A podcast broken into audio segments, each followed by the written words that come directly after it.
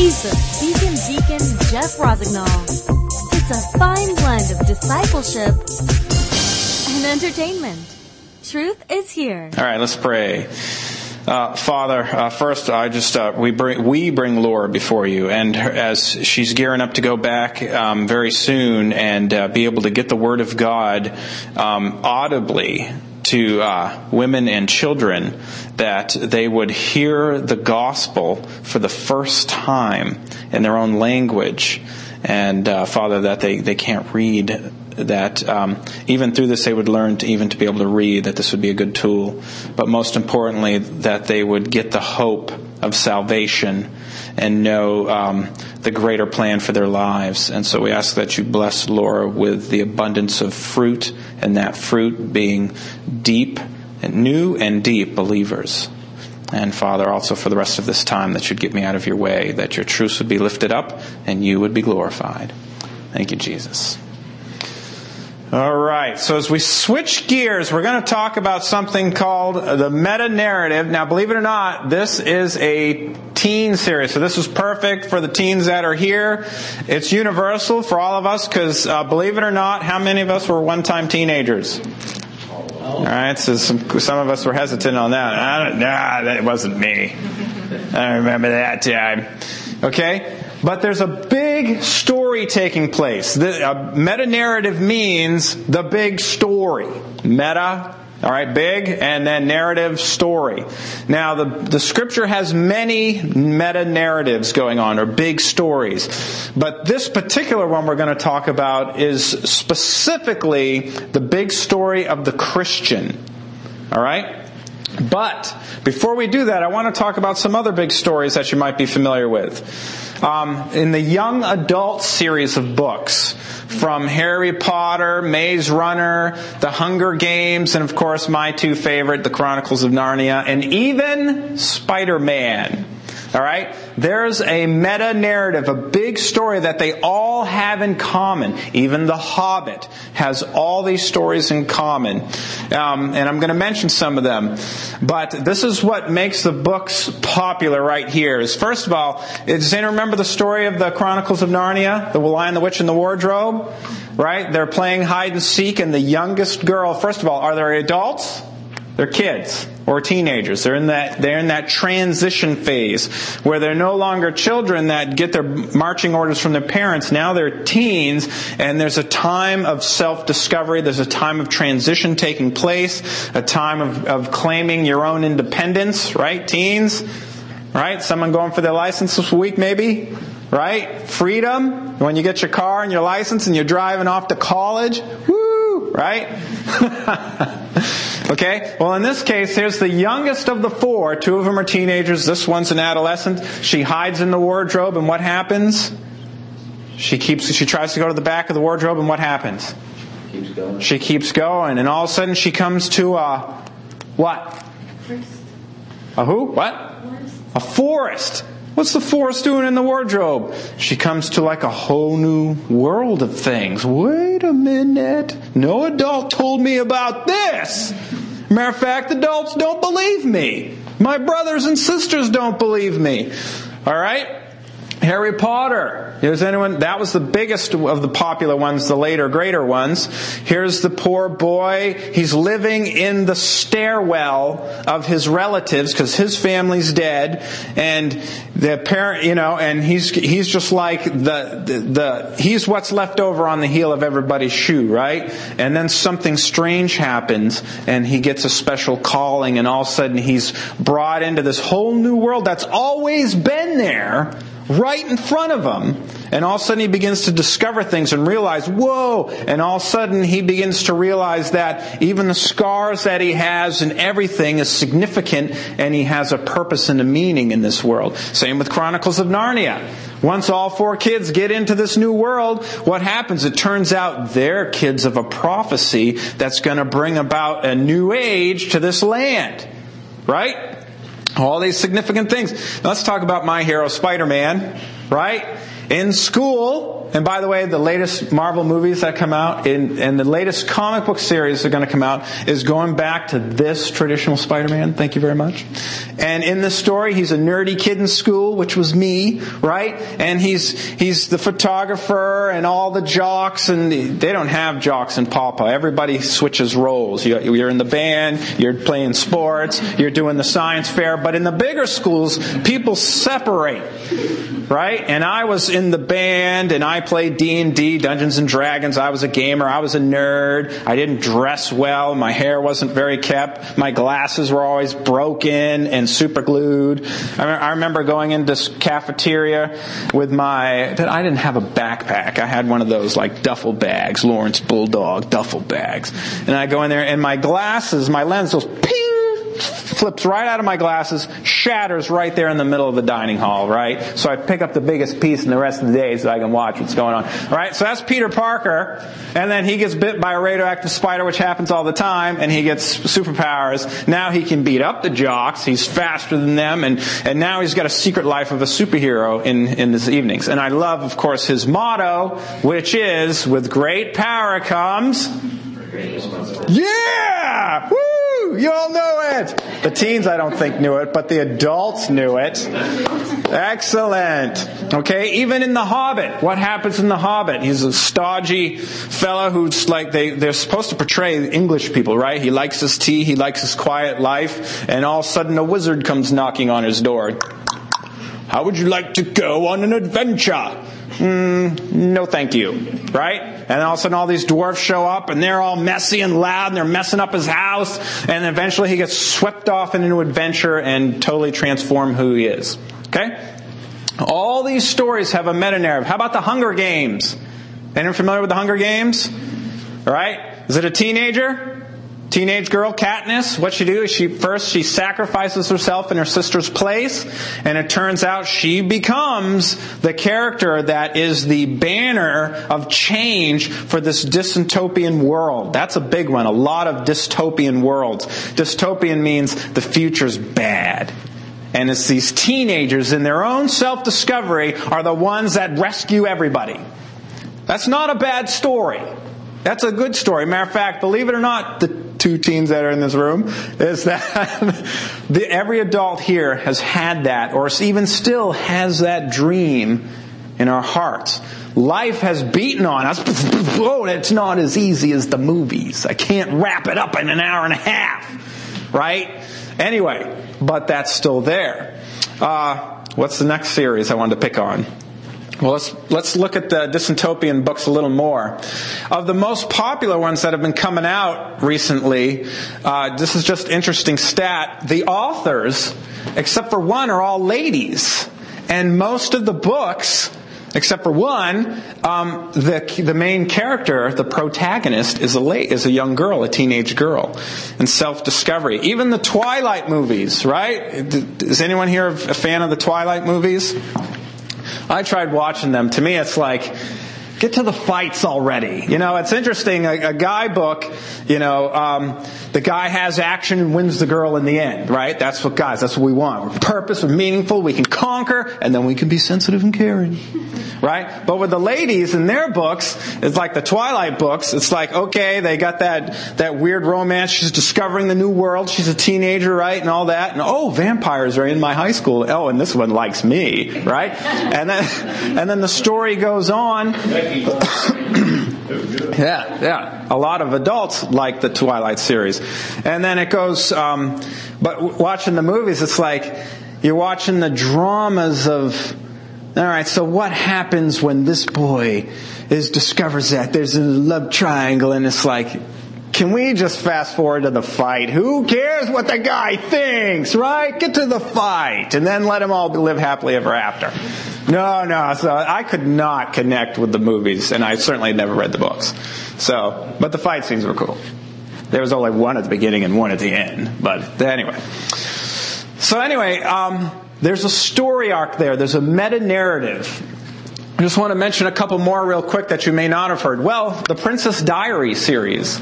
They made a Disney made a movie out of that. Young teenage girl realizes she's the princess of a of a king or prince of another land and now she has to learn to be be something, you know, that she wasn't before and discovering and blah, blah, blah. Right? Here's the Delirium series I have known nothing about but this. The dystopian future in America. The government classifies love as a disease. All citizens, once they turn 18, receive a government operation to cure the unwanted emotion of love. And then this girl looks forward to her operation to be safe and predictable happy life. But then she falls in love. Uh oh. She fell in love before she got cured of that. Hush Hush Saga. Now this is where the supernatural comes into play. Human beings are hungry for something more than this world. They're hungry for supernatural. Big time. So in the first volume of Hush Hush Saga, high school sophomore Nora must deal with her feelings for Patch, a classmate and biology partner who turns out to be a fallen angel. Oh. Well, now in the movies and the people who hate God, fallen angels are never bad.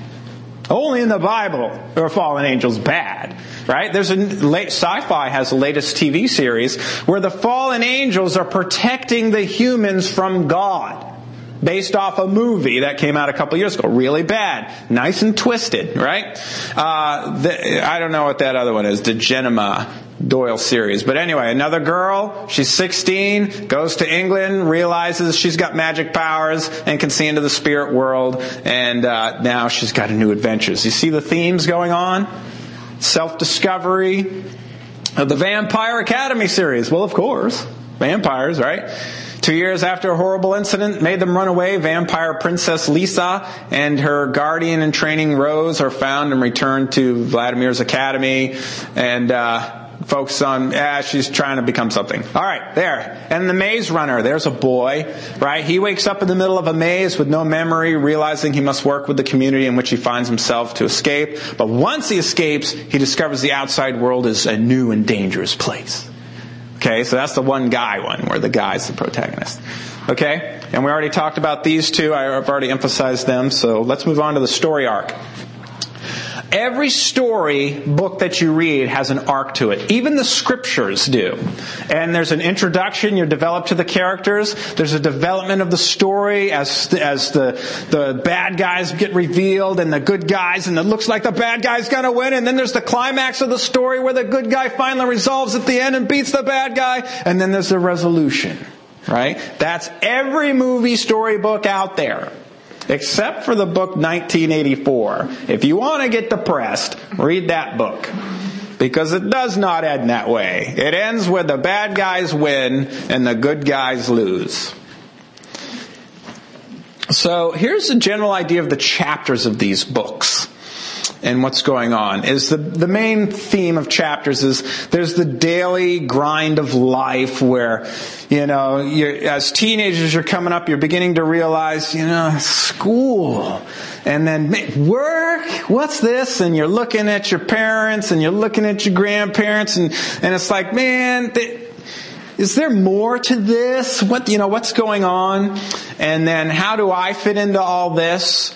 And then what happens in the storybooks, there's an invitation to be different. That's a very ambiguous statement, meaning, you know, whether it's a forced event or something and all of a sudden you realize you're in a new place in the books or it's you know or it's a um, something you stumble onto or you know or it actually is a choice but there's an invitation to be different than the norm uh, discovering a world very few even know about. Now all of a sudden the Harry Potters and everything. Now it's like, oh, I never knew this was there. Harry Potter walks into the train station and there's a pillar and the pillar is the entrance to the train that he's going to take, but only people with special powers can walk through there to the magical train. Okay? That type of thing.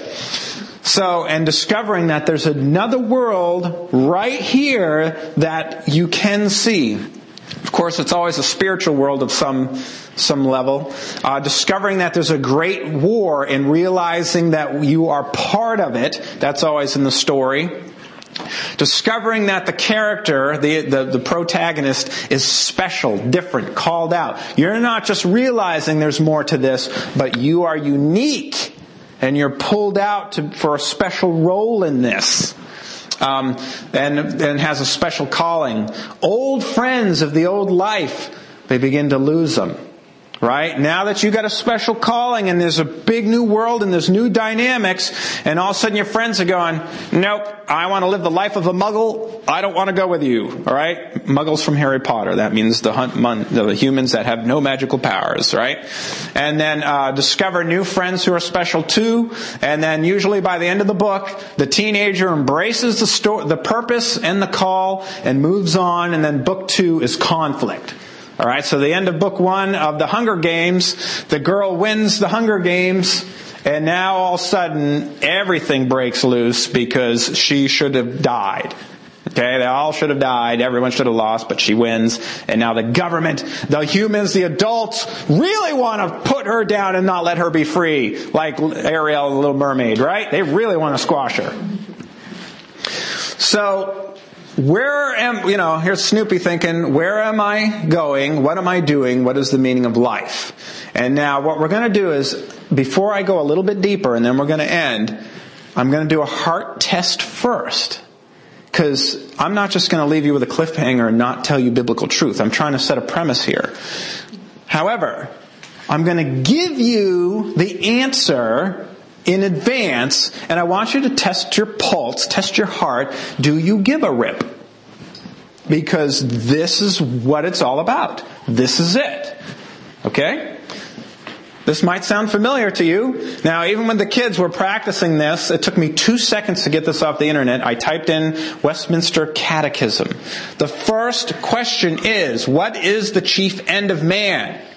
And the answer is man's chief end is to glorify God and enjoy Him forever. Let's soak on that for a second. Glorify God and enjoy Him. Enjoy Him. There's a person, God, and our purpose, our chief end, why we're created, is to enjoy God. Now, on a scale from 1 to 10, how much does that turn you on? Does that make you go, yeah, that's the end of, that's my Friday. That's my weekend. Me and God, soaking it up, being together, just loving it. Does that turn us on? Does that excite us? Or does that like, oh, religion? You're gonna try to shove religion in this? You had my heart, man. You had my attention and now you're putting religion into it? That's a bad sign. If you're going, oh man, you're throwing religion at me, then I hope through this series that we're going to do that you begin to discover the true purpose and meaning for existence. And of course, I'm going to mention a few other things because I'm giving you the keys to the universe right now. Deuteronomy 6 5. You shall love the Lord your God with all your heart, with all your soul, and with all your mind. If that's the greatest commandment in the universe, don't you think that the happiest, most joyous, most fulfilling you you could ever be is if you chase that with everything you have?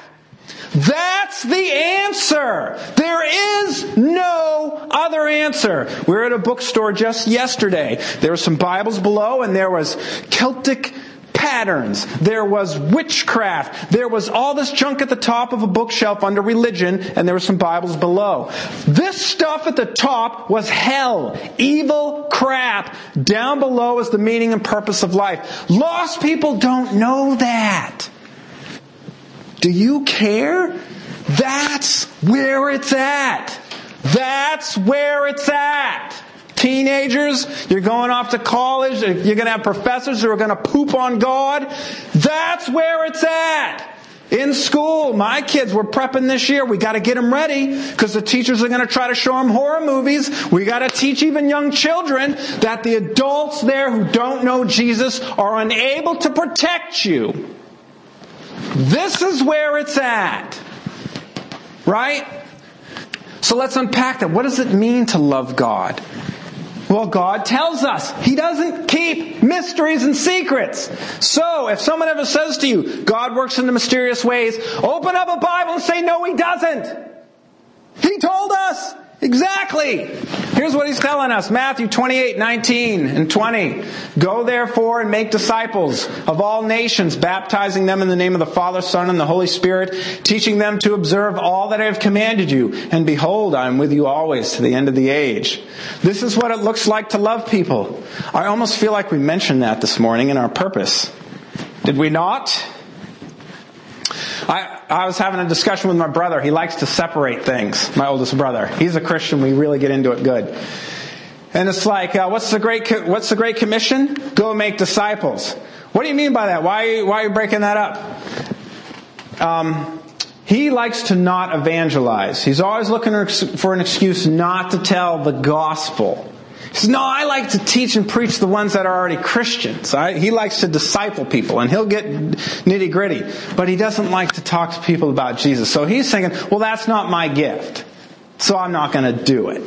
Um, you can't make a disciple unless you've already shared the gospel with them. All right, you can do it casually. You don't have to be in the street corner, but you got to do it. So here it is. This is what it looks like to love God with all your heart, soul, mind, and strength. You got the great commandment, you got the great commission. You want to make sure that you're worshiping, that you're ministering somewhere, that you're evangelizing, you're fellowship, fellowshipping and discipling. That's it. All the rest of your life must conform into this. This is the core of your calendar, not the side things. This is the compass, not anything else. God gives us everything else to enable us to do this. This is the center. This is the target. This is the purpose. This is the core.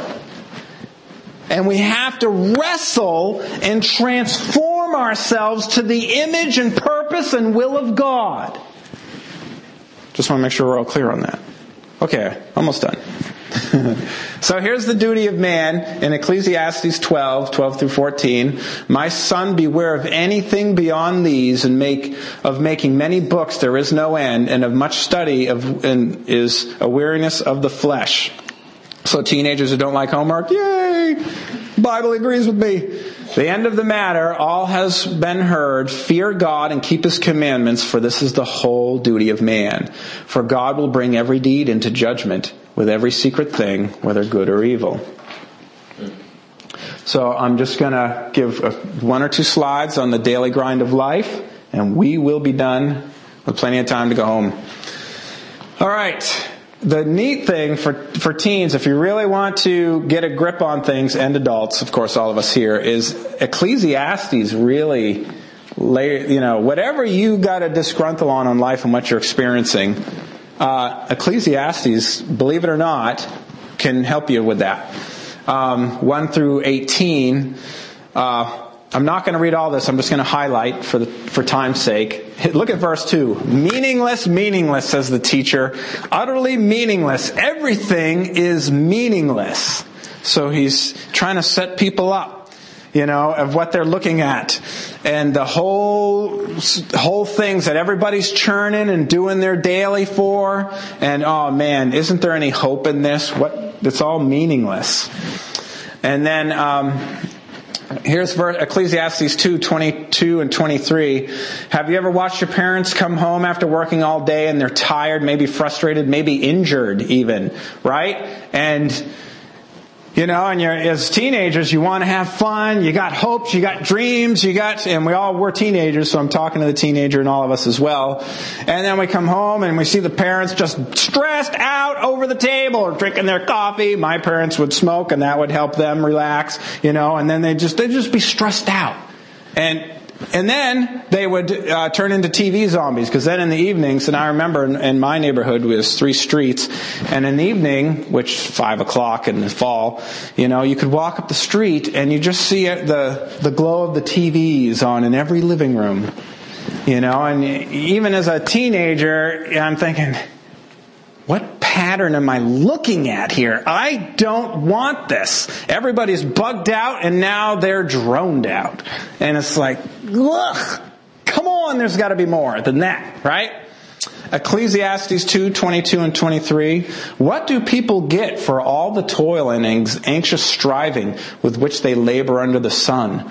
All their days their work is grief and pain. Even at night their minds do not rest. This too is meaningless. Right? How about this one? Now, you know, we want to, kids, we want to enjoy Christmas. We want to enjoy Easter. We want to enjoy a good birthday party. We want to enjoy going to the beach. Teens, we want to have parties too, right? Everyone wants to have a good time, and that's not sinful at all, wanting to have a good time. We want to enjoy our life, don't we? And we're looking for a good time.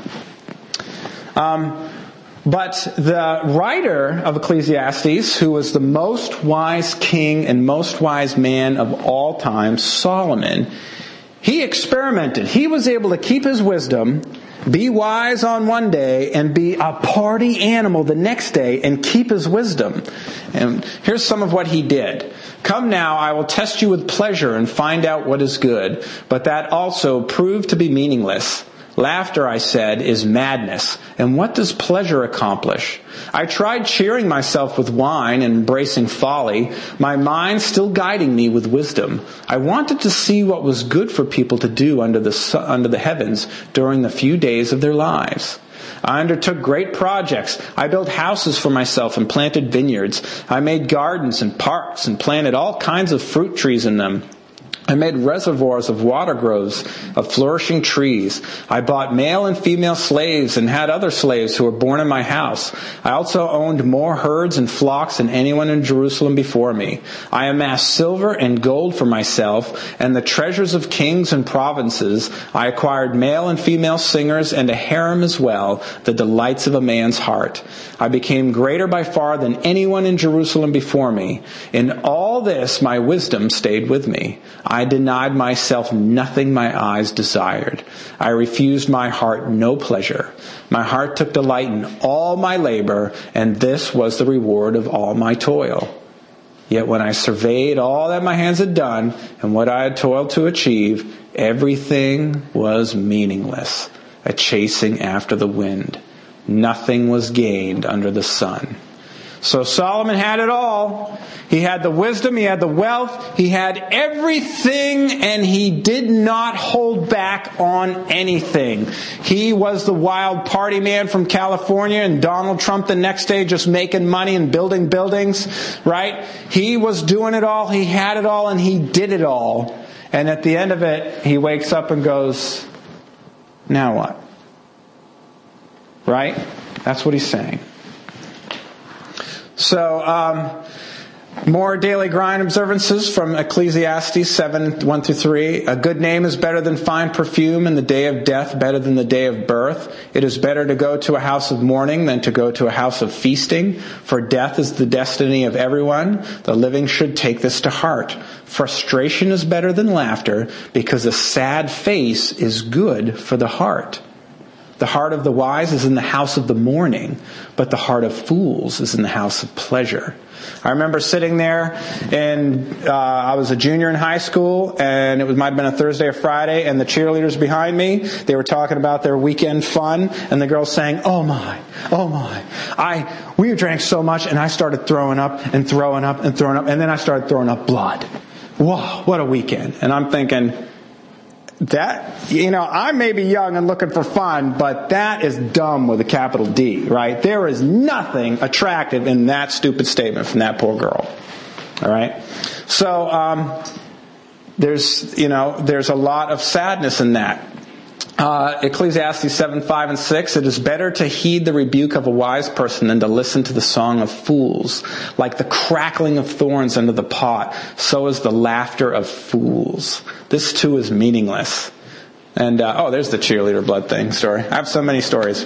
Anyway, um, and have you, have you ever known that? You go into a certain group of people and there's that cackling group over there of just people just being out of control and they're laughing and they're not happy laughing, but just that you know they're out of control. Foolish laughter. I'm not talking about people happy to see each other. Ecclesiastes 7 7, extortion turns a wise person into a fool and a bribe corrupts the heart. Hmm, anyone ever heard of lobbyists? In the, in the capital? Even Christian lobbyists. They go up to the politicians and say, I'll give you some money if you vote our way. Right? Scripture poo-poos that. Scripture says that's bad. Okay? Ecclesiastes 7, 8 through 10. The end of the matter is better than its beginning, and patience is better than pride. Do not be quickly provoked in your spirit, for anger resides in the lap of fools. Do not say, where the old days were, um, why were the old days better than these? For it is not wise to ask such a question. Have you ever heard anyone ever say, oh, the good old days? Oh, it was so much better then. All right, Scripture says eh, uh, that's not wise to say that. We're almost done. Here we go. The last two verse, last two slides. Okay, getting back to the story. Chapter one's the daily grind, and you're seeing good things, you're seeing bad things, and there's the story for the Christian is what's my purpose in all this? What's going on? I see bad, I see good, I want good, I have my own dreams to fulfill that I want to see happen, but am I different? Am I special? Do I have a calling? Am I attractive? I have desires and dreams. Will they get fulfilled? What do I believe? Is what my parents saying, is that true? That's a big one for teens because like, yeah, my parents believe it. My parents are going to church all the time. But do I believe that? Is that true for me? And although it's not subjective, when I added for me, the fact is truth is truth. But at some point, a young person has to realize the truth is truth on their own. And uh, the, all these answers are yes, but only for Christians. So here's the, la- the calling, and then we're done. Oops. Yeah, I need to go back. Okay, Jesus said, Enter by the narrow gate, for the gate is wide and the way is easy that leads to destruction, and those who enter it are many. For the gate is narrow and the way is hard that leads to life, and those who find it are few. And what I want to point out here is that the majority of folks in the school system on Facebook is a great example of that. They're in the hordes are marching towards death and destruction and they're celebrating evil and they're just blind to truth and morality and goodness. And it's so sad and disgusting all at the same time. Which way will you go? Because uh, even for the young people here, to live for Jesus is the most complicated, most challenging, most painful, yet exciting, fulfilling, amazing adventure you will ever have. And only Jesus can offer that. Nothing else can offer that. No pseudo spirituality, none of that other junk, no Osteens, none of that junk. The real thing is following Jesus and doing what he says no matter what the world says. Because the world's wrong and the world's going to hell. Will you follow Jesus instead? The battle's crazy, but it's crazy awesome. Next week is chapter 2, and that's the invitation to be different. When it's put before you, which way do you go? Who will you follow? What will you do? Let's pray. Thank you, Jesus, for the scriptures, this amazing, non-secret book that has the meaning and purpose to life, the universe, and everything that has been put out before us to be able to consume for us in America, Father, in many different languages of English.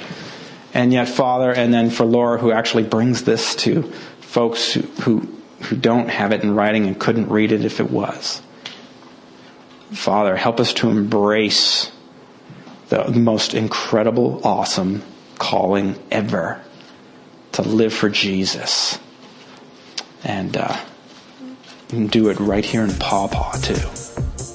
Be glorified, Jesus. Amen. There's some food for thought. please visit thespeakindeacon.com and get connected to the growing number of social media Christians. Thespeakindeacon.com. Truth is here.